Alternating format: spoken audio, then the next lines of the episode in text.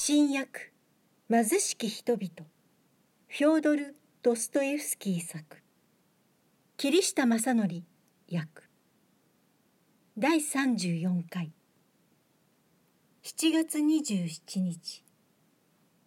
マカール・アレクセイビチ様。先日の出来事とあなたのお手紙には驚き傷つきました。全くどうしていいのか分かりませんでしたがフェドーラの話ですっかり腑に落ちました。それにしてもなぜあんなにも絶望して突然自暴自棄になられたのですか？あなたの説明では全く何のことだか分かりません。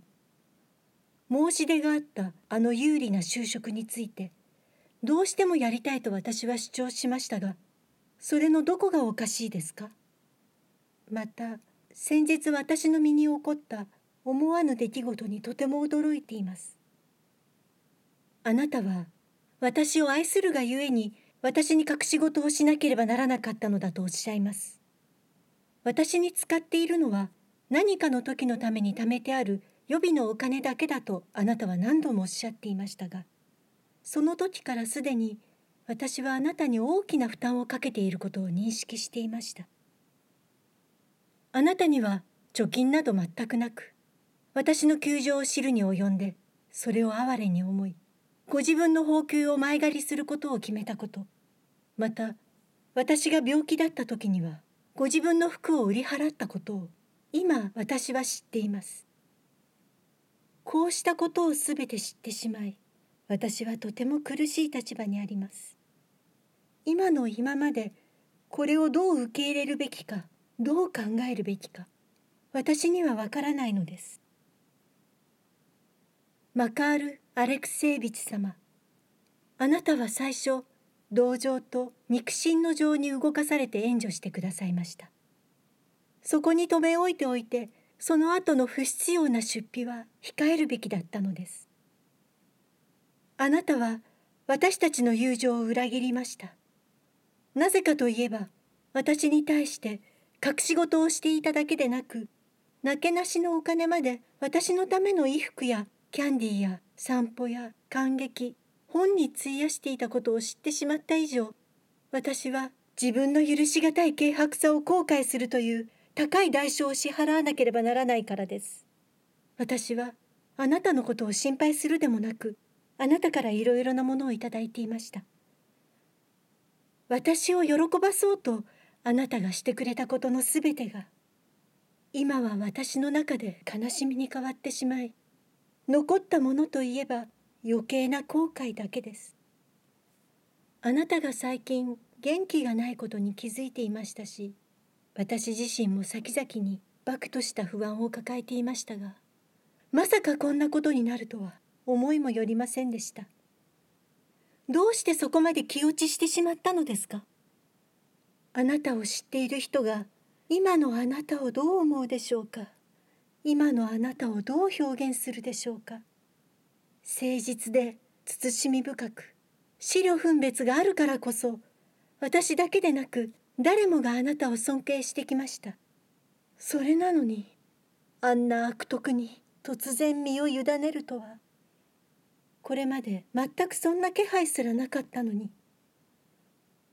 あなたが泥酔した状態で道端で発見され警察が部屋に連れてきたと。フェドーラから聞かされた時私がどんな思いをしたか。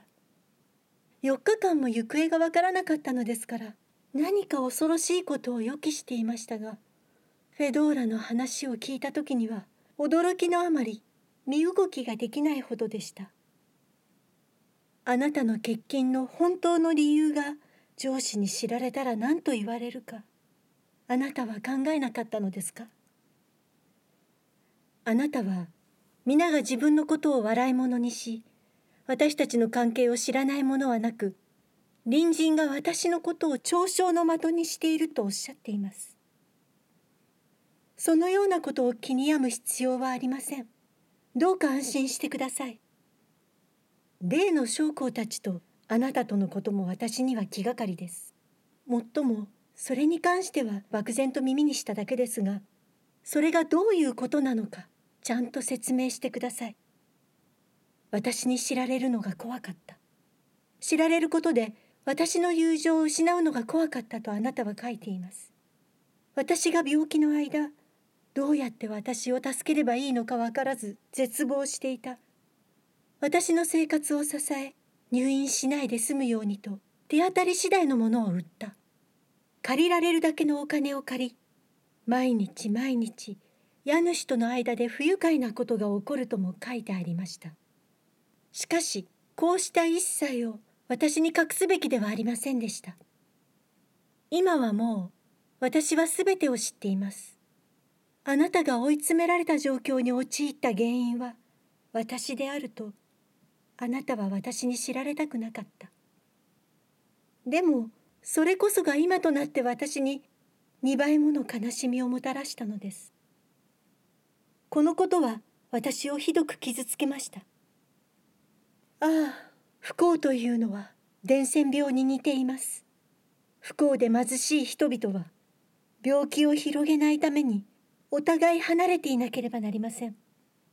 私は一人のつつましい以前の暮らしであれば決して味わうことのなかった不幸をあなたにもたらしてしまいました。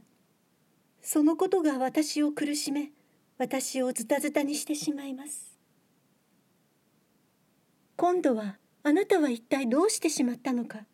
どうしてあんなことをするに至ったのか。包み隠さず書いてください。できれば私を安心させてください。私を安心させてくださいなどと書くのは自分が可愛いからではなくどのようにしても私の心から消えることのないあなたに対する友情と愛からです。あなたのお返事を心待ちにしています。あなたは私のことを思い違いしていたのです。あなたを心から愛するワルワーラ・ドブロショーロは